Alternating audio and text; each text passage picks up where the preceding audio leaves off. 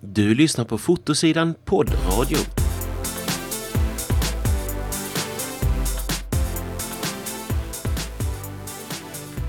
I det här avsnittet av Fotosidan Poddradio får du lyssna på ett samtal mellan tre naturfotografer som är inspelat under Naturfotodagen i Västerås den femtonde februari.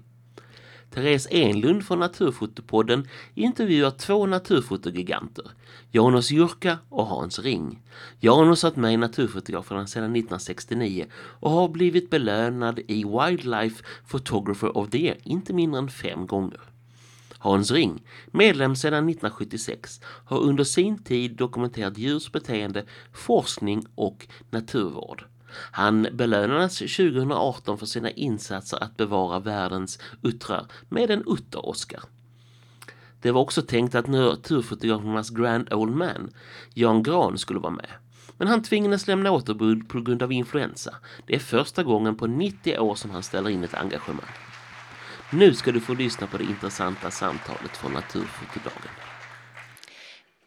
Vi ska alldeles strax dyka ner i de här två ganska olika bildvärldarna.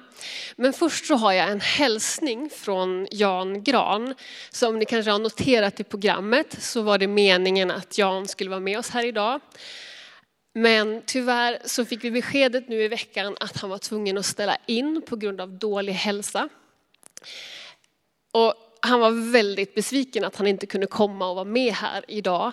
Han, alltså, han fyllde nittio år i augusti och han har aldrig under hela sitt liv ställt in ett deltagande i ett evenemang. Jag tycker det är ganska häftigt. Men han var jättebesviken.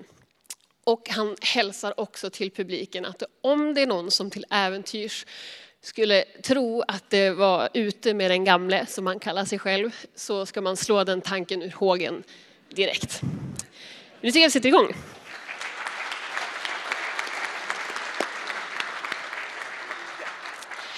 För jag har ju fantastiskt sällskap ändå, även om vi inte fick ha med oss Jan idag.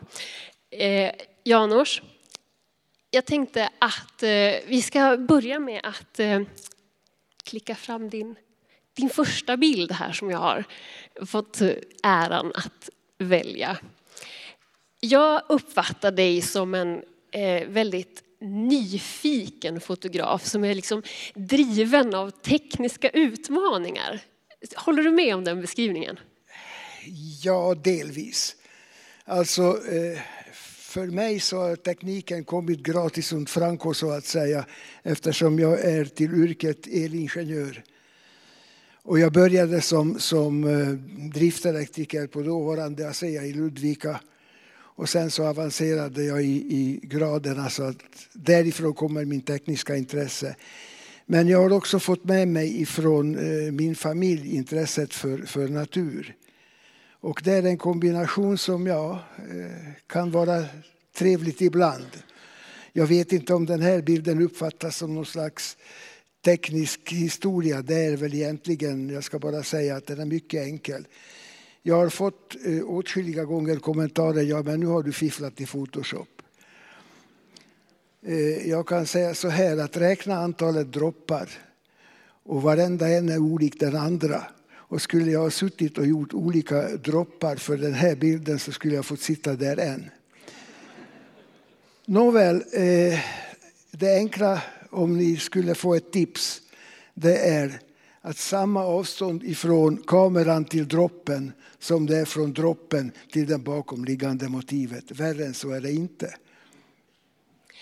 Du började fotografera när du kom till Sverige. För din, du är född i Ungern men kom till Sverige i samband med Ungernrevolten. Berätta om det. Ja, hur lång tid har vi på oss? Ja. Nej, som sagt var, alltså att, att eh, jag lämnade Ungern eh, tjugoandra november nittonhundrafemtiosex tillsammans med eh, min dåvarande flickvän, nuvarande fru. Och eh, vi kom till Wien i Österrike. Där tillbringade vi ja, fyra månader. Och sen så blev vi transporterade genom hela Europa med en, en stor grå bricka på bröstet som talade om att vi var flyktingar. Det är ungefär som man har på boskapsmarknaden.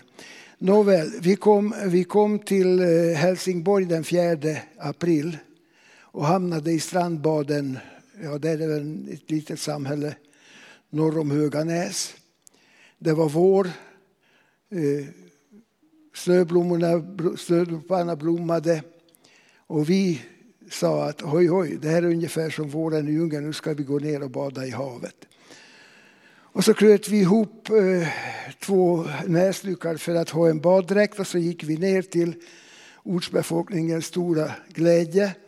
Och sen gick vi in ungefär till knäna i, i havet. Och sen var det väl bara att vända. Och sen dess så har vi väl inte jag badat i havet något mer. Sen så... Eh, Vi togs emot där. Vi fick duscha med avlysningsmedel. De tog eh, skärmbilder på oss för att kontrollera om vi har T B C eller inte. Och sen den tjugoförsta april packades vi på tåget och skickades upp till Grangärde. Ett litet samhälle sjutton kilometer norr om Ludvika. Och där bor du idag? Ja, men det har ju också en liten story. För när vi kom upp till Ludvika så var den där fina våren i Skåne bortblåst. Halvvägs upp så var det väl, vi åkte natt och så kom en kille skrikande, nu ska ni få se på fan. Och vi tittade ut och det kom snöflingor, blötsnö som liksom svepte efter tågets fönster. Och när vi kom fram till Ludvika så var det väl nära noll. Det var fortfarande is på sjöarna, Västman och Björken. Vi transporterades till Grangärde och där när vi låg i sängen, min fru och jag, så sa vi att nej, inte mer än det absolut nödvändigt. Här ska vi inte bo. Och det var alltså jag drygt sjuttio år sedan. Men mycket av dina bilder kommer från, från trakterna kring där du bor. Ja, det har väl flera orsaker. Dels är det en kostnadsfråga. Dels är det ju så att, att jag blir fascinerad av den natur som omger Ludvika och, och Bärsöks naturen. Den är omväxlande, det finns allt möjligt. Det finns varg, det finns lo, det finns björn, det finns älg. Vad kan man mer begära? Och som sagt var det var också så att på den tiden så var jag tvungen att kombinera ett så kallat hederligt arbete med mitt fotograferande. Så därför så, så jag har blivit min hemtrakt trogen. Ditt motivområde är väldigt brett. Vi ska gå vidare till nästa bild här. Den är också med i utställningen har jag sett. Berätta om den här bilden. Ja, det är väldigt intressant alltså. Nu kan det väl vara flera stycken som tycker att det här är en sällsynt fågel. Och vi har sagt till naturfotograferna att man ska inte fotografera i närheten av sällsynta fåglars bro. Det är en lappuggla. Det är en lappuggla, ja. Men till saken hör att det här boträdet, det står, boträdet är kvar, men dock inte lappugglan tråkigt nog. Eh, två meter ifrån en väg, cirka trettio meter från en sommarstuga vars tomt klipps med gräsklippare med jämna mellanrum. Ungefär tvåhundra meter ifrån ett samling sommarstugor. Och när jag var där och fotograferade så hade jag ju dagligen besök av folk som kom och fotograferade ugglan med sina mobiltelefoner. Så i det läget så tänkte jag att då kan inte jag göra någon större skada. Så, så mycket om den där bilden. Eh.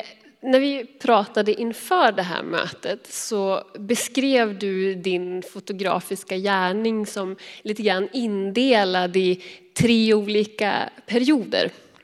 Den svartvita epoken och så har vi bildbyråperioden och bildspelsperioden. Vi ska eh, prata en del om alla de här men jag tänkte vi börjar från början med den här svartvita epoken som vi fick höra lite om i motiveringen också.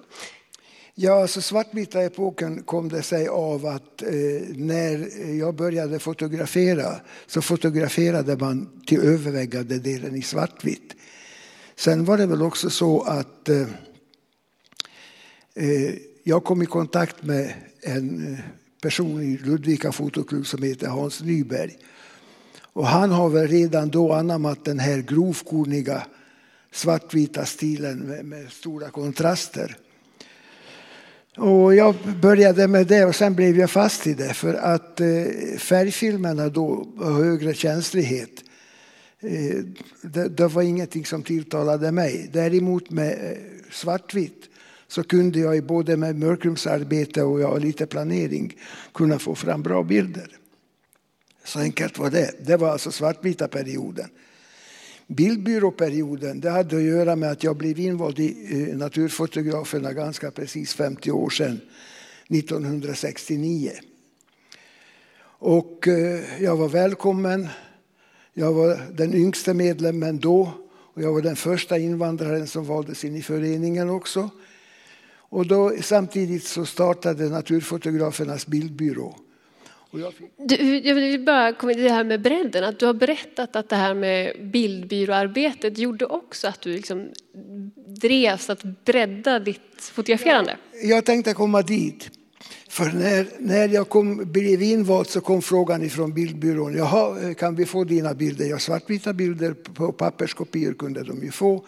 Så kom frågan, har du bilder på det? Nej, det hade jag inte. Har du bilder på det? Det hade jag heller inte.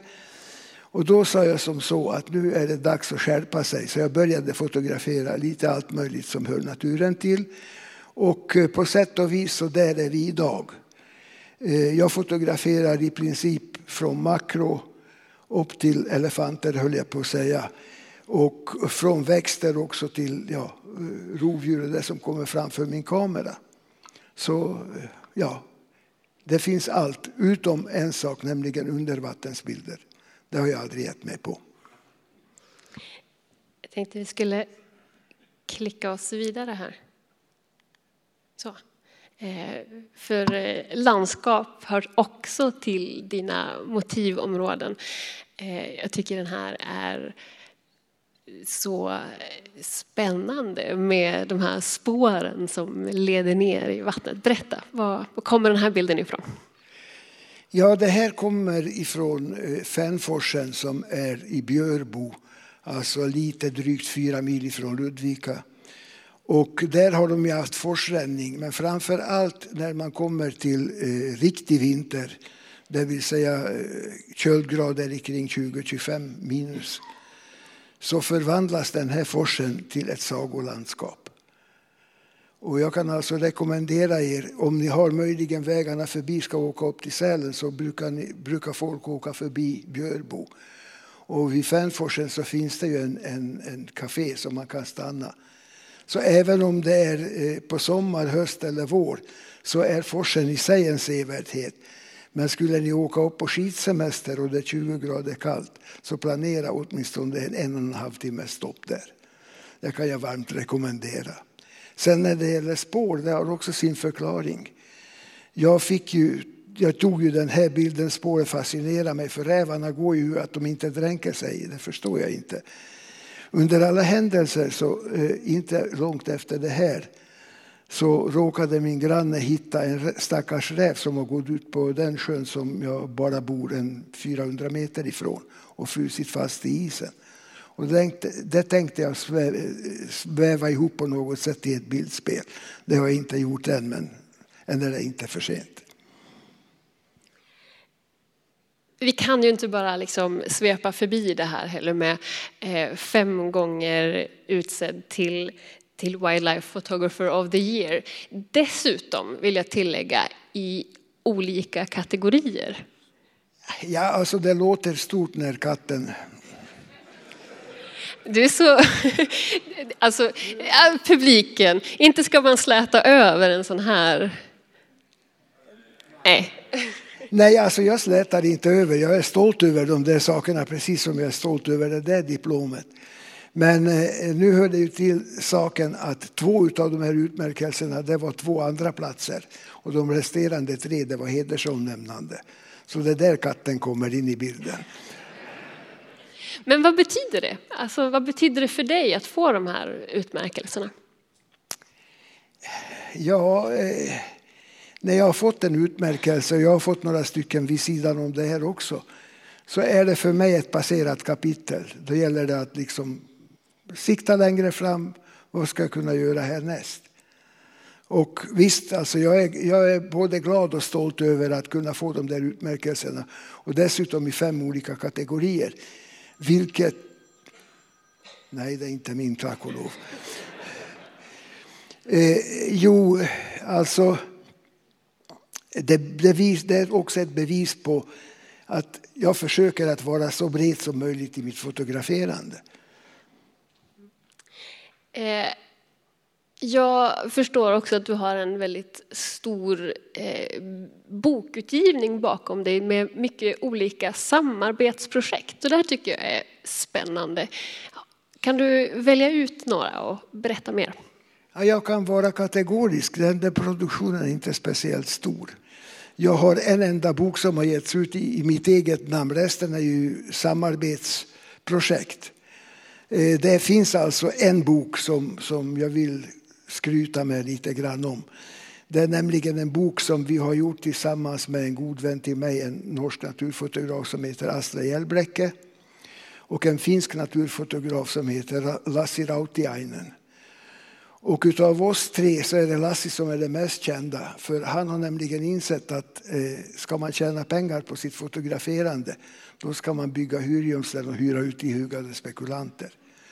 Och vad vi vet så är den här boken den enda eh, interskandinaviska produktionen där tre fotografer har medverkat. Det finns flera stycken där två fotografer har samarbetat över gränserna. Men tre... vet jag inte om någonsin någon har gjort mer än vi. Och som sagt, vad det är jag stolt över. Vi ska också gå in på det här med bildspelsproduktion. Det är någonting som du har jobbat väldigt mycket med. Berätta, hur, hur tänker du när du sätter ihop ett bildspel? Ja, alltså, jag fick ju lite tips av min tyvärr numera avlidna kollega Lasse Åby. Om ni kommer ihåg honom. Han fotograferade i arktisk miljö väldigt mycket. Och han gav mig rådet. Arbeta, när du gör ett bildspel så arbeta som om du skulle arbeta med en film. Det vill säga försök att, att skriva ner ett manus eller någon, en synopsis eller någonting. Och sen arbeta därefter. Och när jag ju har gjort mina bildspel så har jag försökt att leva efter. Alltså man har en huvudidé och sen har jag då packat sekvenser med så kallade stickbilder emellan. Det vill säga ja, som, som den här bilden med, med presskragen och dropparna för att bryta när man går över från en tema till en annan. Sen har jag väl också gjort lite experiment. Och ja, vi kommer nog att komma dit så jag ska inte gå händelserna i förväg. Men jobbar du oftast tematiskt då? Eller hur, hur arbetar du liksom när du sätter ihop de här bildspelen? Ja, alltså för det första så ibland samlar man på sig ett brett material från ett område. I mitt fall så var det mitt första egentliga allvarliga bildspel. Där har jag samlat ihop material från en liten skogstjärn där smålommen häckade. Och när jag hade det materialet så tyckte jag att jaha, men här har vi någonting som jag kan bygga på. Och överhuvudtaget alltså, när man har ett antal bilder, ett bildmaterial. Vad kan jag göra med det här? Kan jag göra ett bildspel eller ska jag putsa i dem i bildbyrålådorna eller hur ska jag göra? Och då försöker man att spinna vidare. Ja, det här materialet, då kan vi göra... Ja, man kan vara alltså väldigt uppfinningsrik och, och göra en bildspel från, från januari till december. De flesta blir gjorda så. För, för då kan man alltså kombinera både vinterbilder, vårbilder, sommarbilder, höstbilder, you name it. Så då behöver man inte ha någon speciellt eh, långtdriven fantasi. Men överhuvudtaget alltså när man bygger upp ett bildspel så samlar man ihop en idé och bilderna kring bilderna och så försöker man att sammanfoga det till en, en smaklig anrättning. Jag tänkte på det som vi ska se härnäst. Det är ju ett bildspel på eh, kristaller. Eh, och jag tyckte det var lite roligt hur du berättade hur du kom in på det. Det lät nästan som att det var en liten tävlingsinstinkt som kom fram när det här eh, temat kom för dig. Ja, alltså tävlingsdjävulen det finns en, annars skulle man inte delta i fototävlingar. Men eh, det var min arbetskamrat som kom en dag och så, är du intresserad av några bilder? Och så la han fram några bilder som han har tagit på kristaller. Där han alltså har löst upp, jag kommer inte ihåg om det var någon no, huvudvärkstablett eller vad det var. Och lät den här eh, lösningen kristallisera. Och sen har han lagt in de här eh, preparaten mellan två stycken polafiltrar. Och vridit tills de har släckt ut varandra. Och kvar blev då det ljus som de här kristallerna bröt. Och det här är egentligen både nyfikenhet och lek. Eh, vad ska man använda bilderna till? Tyvärr som så är de inte säljbara. Men att göra ett kort bildspel, det duger de absolut perfekt till. Så det är alltså färg och form och lite lek. Och det är klart att eh, jag tittade på hans utrustning och, och sa att här finns alltså en hel del som jag kan förbättra. Jag kan förbättra parallellitet som är en väldigt viktig sak i det här sammanhanget, så vinklarna är räta. Jag kan också kanske ha lite bättre preparat och, och jag kan välja flera olika saker. Så jag gick till kemisterna på, på A B B och frågade och fick lite tips och så. Men... För du jobbade där på högspänningslabbet på A B B? Ja. ASEA som det heter då kanske? Ja, när jag började så hette det ASEA, numera heter det A B B. Och när jag började så var det svenska, nu är det schweizarna som dirigerar. Men ja, jag jobbade ju där i fyrtio år. Dock eh, sista tio år, närmaste tio åren, nej ursäkta, sju åren blir det. Så jobbade jag bara deltid för att kunna ägna mig åt mitt fotograferande. Jag höll på att gå händelserna i förväg, för vi har ju den här bilden också som är så väldigt dramatisk. Jag tycker den är väldigt häftig. Det tar en stund innan man hinner läsa den. Men berätta, det här är ett, liksom ett exempel på en som inte kommer från dina hemtrakter då, kan man väl säga. Nej, men det här kommer ifrån en resa till Kruger nationalpark som jag gjorde tillsammans med min naturfotografkollega Jan Töve. Vi tillbringade tre veckor där och vi samlade på oss en, en ganska skaplig material. Och det materialet det resulterade så småningom i en barnbok som Bonnier gav ut. Och inte nog med det att det gavs ut på svenska, det översattes också till danska. Och eh, i Kruger nationalpark så kunde man på den tiden, och fortfarande kan vad jag förstår, hyra bil. Så vi hyrde oss en Mazda och så på den så eh, kajkade vi runt i de här vägarna där det finns både asfalterade och grusvägar. Och man disponerar sin tid helt själv. Man är inte avhängig av någon, någon, någon safaribil eller flera människor, andra människor. Så vi satt en i baksätet, en i framsätet. Och vi byttes åt varannan dag. Och försökte att se till att eh, båda kunde fotografera så mycket som möjligt. Och vi lyckades som sagt var få ihop ett ganska skapligt material. Vilket är bevis på här. Du, hur, jag, när jag pratade med dig inför det här så bad jag ju er att välja ut ganska få bilder som vi skulle kunna prata lite mer om. Hur har det varit att välja bilder? Ett elände som vanligt. För man vet inte vad ska jag lägga med. Man vill naturligtvis visa så många bilder som möjligt. Så då kommer kravet att jag skickar mig fyra, fem bilder. Skickar man i regel det tre gånger. Så jag, tre gånger så många. Och jag tror att jag gjorde det även den här gången. Men eh, ja, alltså. Eh, det, alla som har sysslat med naturfoto på allvar får frågan. Vilken är din bästa bild? Och jag hoppas att jag fortfarande kan ge det svaret att den har jag inte tagit än.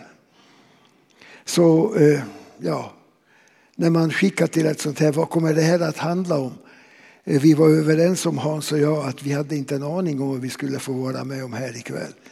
Utan det här är improviserat. Så ja. Men hur tänkte du när du valde? Att skicka ett så brett och, och så bra material som möjligt. Och det hoppas jag att du har fått.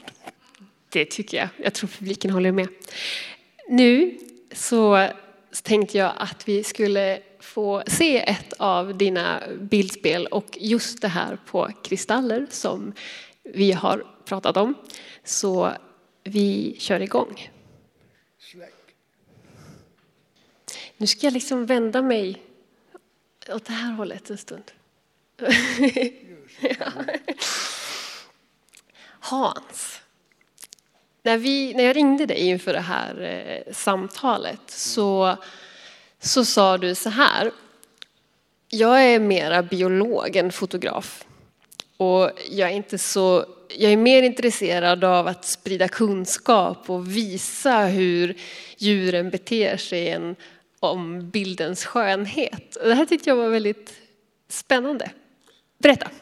Ja, jag får nog betrakta mig själv som biolog och som använder kameran som medel för att förmedla kunskaper.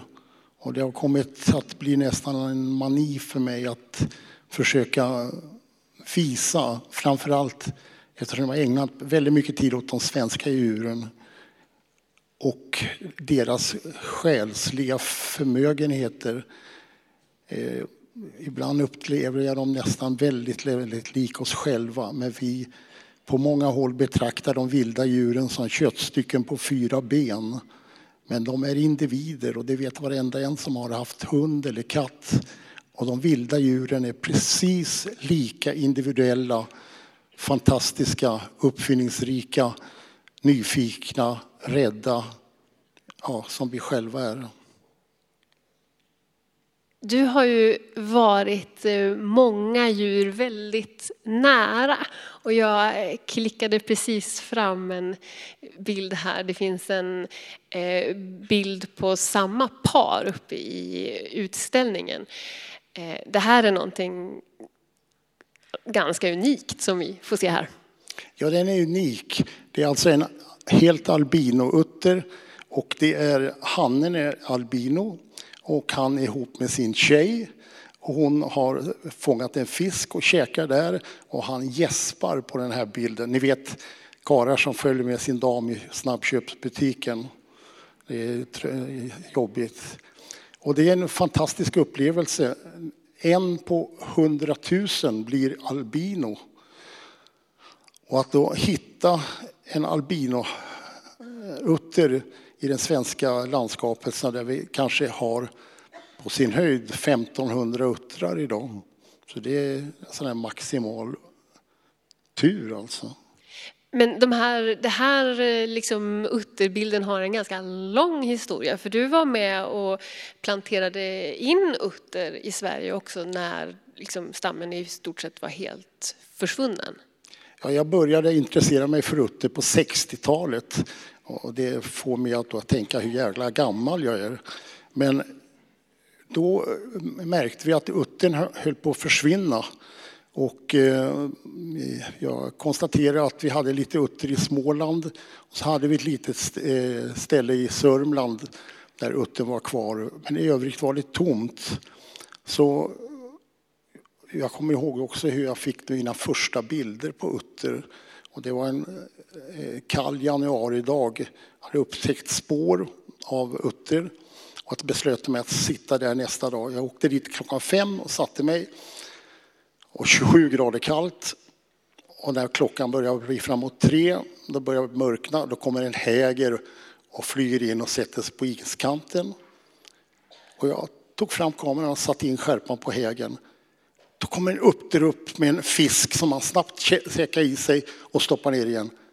Wow, jag fick bilder på den. Hade jag inte hägen kommit hade jag inte fått de bilderna. Men sen eh, slog jag larm om hur illa ställt det var. Och det ledde till att eh, Jägarförbundet hade redan börjat prata om att försöka eh, föda upp uttrar uppe i Boda i Hälsingland. Som vi kallade till ett möte i Björkvik i Sörmland. Och det var Världsnaturfonden, det var Naturhistoriska riksmuseet, Jägarförbundet.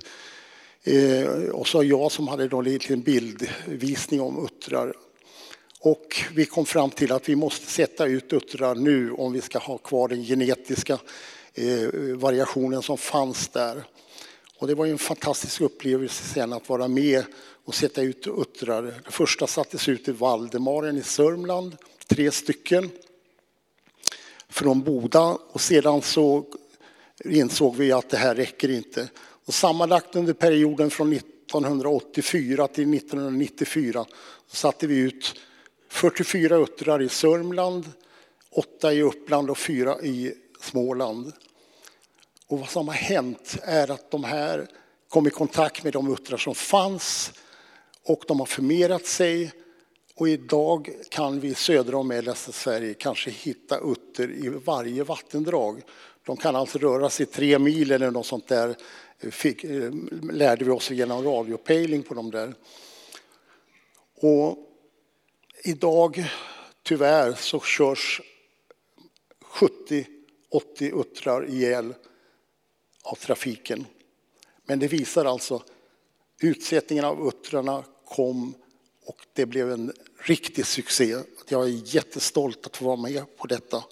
Eh, och jag håller på tokig som jag är fortfarande med detta. Jag ska ha en eh, utterexkursion tillsammans med Naturskyddsföreningen på lördag.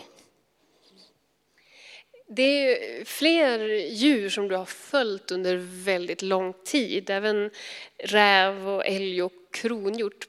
Kan du inte berätta om hur du går tillväga? För jag vet att du, du fotograferar inte i gömsle. Nej, jag gör inte det. Men jag tar skydd av, eh, av naturens egna gömslen. Man exponerar sig inte eh, utan... Man är bakom en sten, man är kanske krypt in i en gran eller sitter i ett dike eller på något sätt. För att jag vet att jag kanske behöver flytta på mig lite grann. Och det innebär ju naturligtvis att djur märker min doft. Och på något sätt blir jag bekant med dem. Jag har följt många djur under många, många år. Och... En älg som jag blev så förtjust i, jag gav honom namnet Gösta, följt honom i åtta år. Jag var med när han dog femtonde oktober tjugoarton klockan fem på morgonen. Men när jag mötte honom i skogen, då reagerade han. Jag sa, ah, det är bara jag, sa han. Okej, okay. Han började beta vidare. Och jag har fått ungefär tiotusen bilder på honom och följt honom i åtta år. Och när han dog, det var sorg. Det var sorg alltså. Men det är liksom åtta år. Det är ju en väldigt lång tid. Hur, hur, hur tar den där relationen sig uttryck? Du säger att du kan säga, hej det är bara jag Gösta. Men liksom, du möter säkert andra älgar i skogen. Kan du se skillnad? Hur, hur kan du se att det är han liksom? Jag tror att varje bonde kan känna igen sina egna kor som individer. Och är man mycket ute i skogen så känner man igen. Okej, okay, det där är eh, Hagelina, det är en räv. Ja, det där är Örjan, det är en, en annan älg. Det här är Haltalotta och så vidare. Alltså, för att man ska kunna berätta lite grann så blir de individer för mig. Och det är ungefär att... Vi känner ju igen varandra till utseendet och vi ska inte inbilla oss att djuren är kopior av varandra utan de är, har sina olika drag och håller man på och tittar på det där noggrant så lär man sig till slut att känna igen dem. Du har ett stort engagemang för hur vi behandlar djur och natur och är även medlem i Naturskyddsföreningen och stort engagemang där och även Rovdjursföreningen. Jag tänkte att vi skulle gå vidare till nästa bild. Eh, berätta om det här engagemanget för att... Med bilden där? Jo, det är nämligen så här att vi kan konstatera att vi har tre procent urskog kvar i det här landet. Resten är i princip eh, trädplantager. Det vill säga djur, djur, skog av samma ålder. Och vi bedriver ett miljömord i, i det här landet på vår skog. att vi i framtiden kommer inte ha någon skog som är äldre än hundra år. Och det innebär att alla lavar, mossor, insekter, fåglar, djur som är beroende av träd som är äldre än hundra år kommer att försvinna ifrån våra så kallade skogar. Brasilien skyller vi på och tycker att de avverkar Amazonas, men de har ändå sextio procent urskog kvar, orörd skog. Och vi har tre procent, och vi måste ändra det här för att vi ska kunna ha djur, natur som fungerar ekologiskt och evolutionärt också.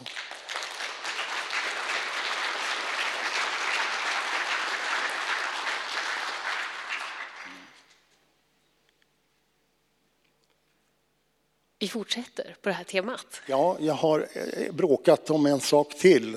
Och det gjorde jag redan på sjuttiotalet. Alltså det är femtio år sedan och man har inte lärt sig någonting. Jag har jobbat med vattenvård i, professionellt eh, och analyserat eh, miljöföroreningar på, i ett laboratorium som också förestått i tre år. När vi tittar på hur våra åkrar ser ut, de är plöjda. Det är alltså en biologisk öken. Sen sår vi ett enda gröda på. Det är fortfarande en biologisk öken även om det växer havre där. Det gynnar alltså ytterst få levande varelser utöver människan förstås. Men å andra sidan havren ger vi, det mesta ger vi till, till korna och grisarna.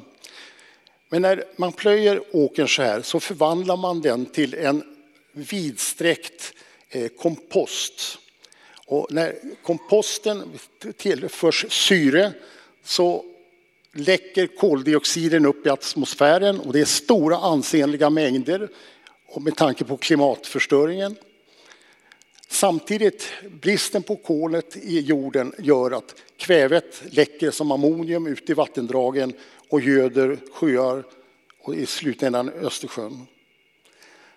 Det här vore en enkel sak att lagstifta om, att bonden ska så, plöja, harva och så samtidigt. Att jorden inte lämnas naken mer än absolut nödvändigt. Det här är någonting som är, skulle vara en miljörevolution i hur vi behandlar naturen. Samtidigt alltså, så finns det alltså mat för vilda djur även på vintern på dessa f- ekologiska öknar som det är nu.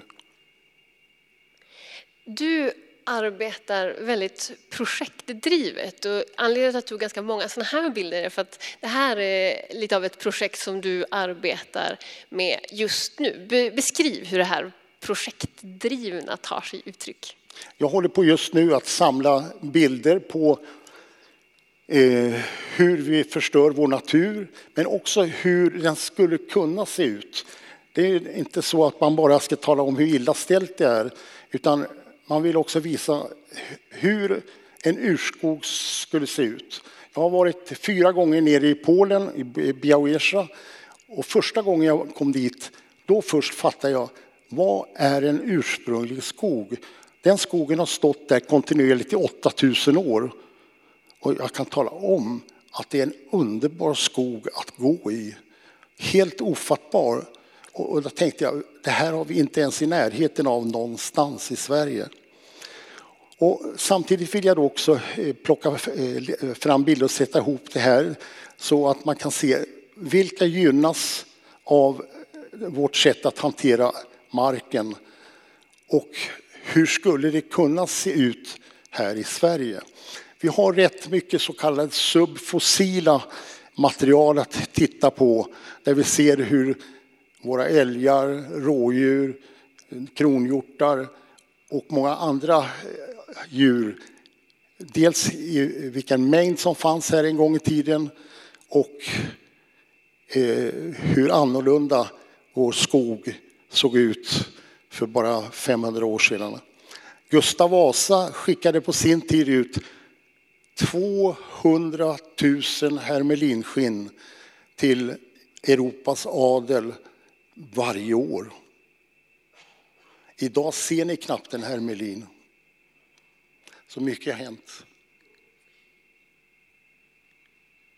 Vi har en sista bild på det här temat. Eh, för en oinvigde kan det här se ut som vad som helst, alltså inget, inget noterbart. Men det här, det här avslöjar sig. Ja, precis. Man har upptäckt, och det är märkligt nog, för det här kände vi till redan på femtiotalet när vi analyserade sjöar, att brunfärgningen av våra vattendrag ökar. Och nu har det nått sådana nivåer att man börjar prata om det här lite mer allmänt. Och resultatet som är de bruna sjöarna och läckaget av, av dessa humussyror som läcker från skogsmarken, det beror på att vi har planterat granskog på områden som definitivt inte ska ha granskog, utan där ska finnas löv och tall. Och det är den ursprungliga skogen som fanns här i Syd- och Mellansverige innan vi började ta ner granen norrifrån, eller till och med importera den ifrån eh, tyska bergstrakterna och satte dem i Sverige. Men granen lämnar ifrån sig lignin, och det försurar marken, och då läcker humussyrorna ut. Och så är vi så duktiga då att vi vill bli av med vattnet, så vi eh, gör ett jättelikt dike, spikrakt, istället för de meandrande slingorna som naturen själv skapar. Så det är autostrada rakt ut i, i vattendragen. Och så säger vi, vad konstigt, nu har vi satsat pengar på eh, reningsverk och allt möjligt, och ändå blir det sämre. Men vi har inte tittat på hur hanterar vi skogen. Och det är underbetyg. Biologiskt sett är det sämre än C i betyg. Alltså, ditt engagemang är ju nästan som man kan liksom tälja med kniv. Jag tycker det är så häftigt. Men var kommer allt det här drivet och allt det här engagemanget ifrån? Jag har rest mycket. Jag har sett krig på nära håll. Jag har sett fattigdom. Jag har sett hur vi gör naturen fattigare. Jag har två döttrar som är adopterade från Sri Lanka. Jag har förlorat tre barn själv i döden när de föddes. Men jag vill att mina barn, era barn, inte ska ärva den skit som dagens värld producerar, utan att vi slår bakut och säger det är nog, vi måste ändra allt sammans. Och den lilla tösen på sexton år, hon är inte så liten heller, hon har fattat detta. Och hon pratar många gånger mot döva politiska öron. Ni förstår vem jag menar.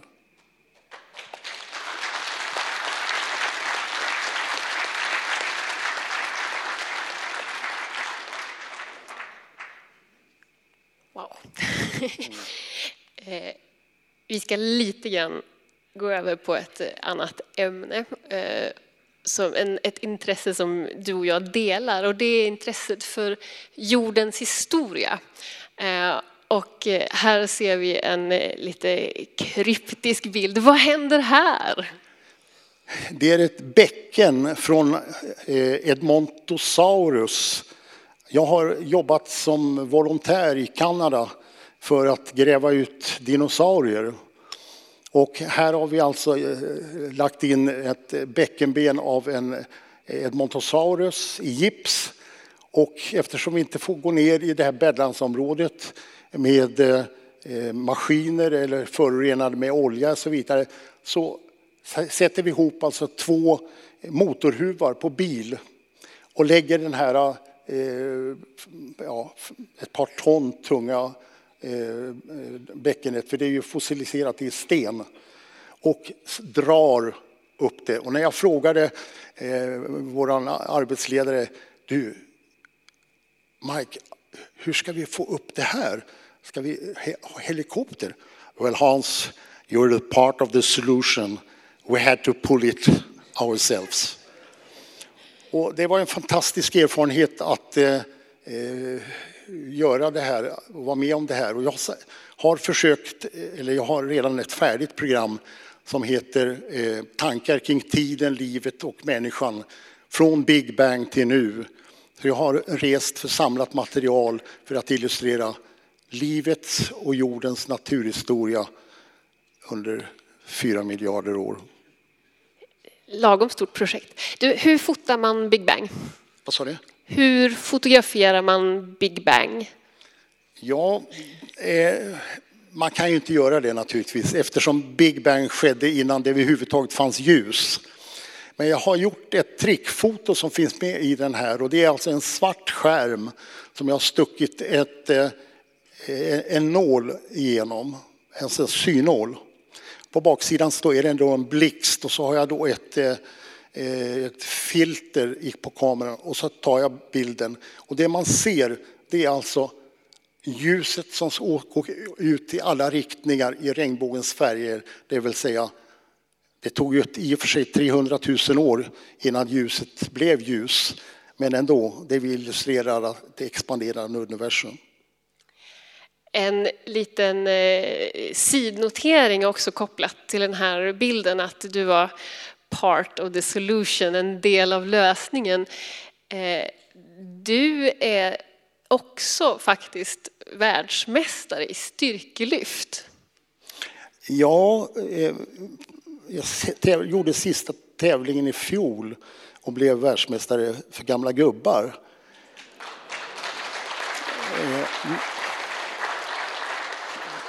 Men jag har ju tidigare också vunnit. Jag har vunnit V M fyra gånger, Europamästerskapet fem gånger och svensk mästare tjugosju gånger. Och har i nuläget fortfarande faktiskt fyra världsrekord.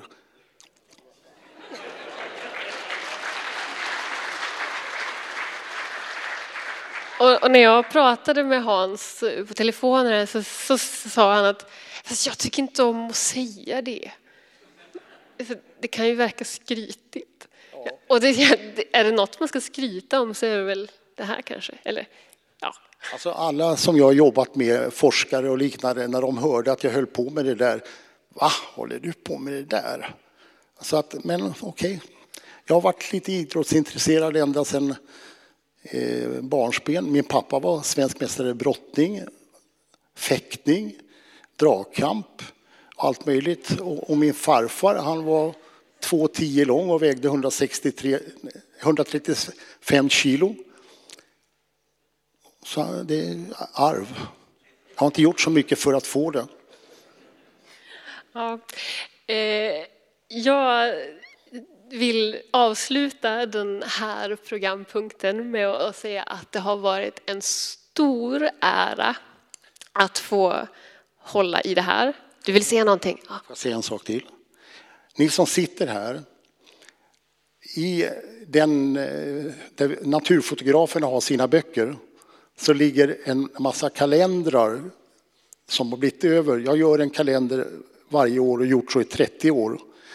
De som ligger kvar där, ta dem, ni får dem, njuta av bilderna. De är gratis till er, för tack för att ni kom.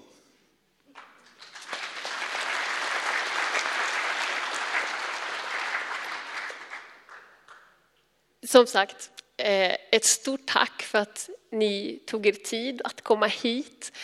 Jag tycker att det är en sån häftig upplevelse att få ta del av de här hundratjugo åren av fotografisk erfarenhet. Det är alltså eh, hela mitt liv, om jag hade fotograferat sedan jag kom ut ur mammas mage tre gånger om. Eh, Det, det är så välförtjänt att ni har fått titeln Naturfotograf Emeritus. En stor, varm applåd.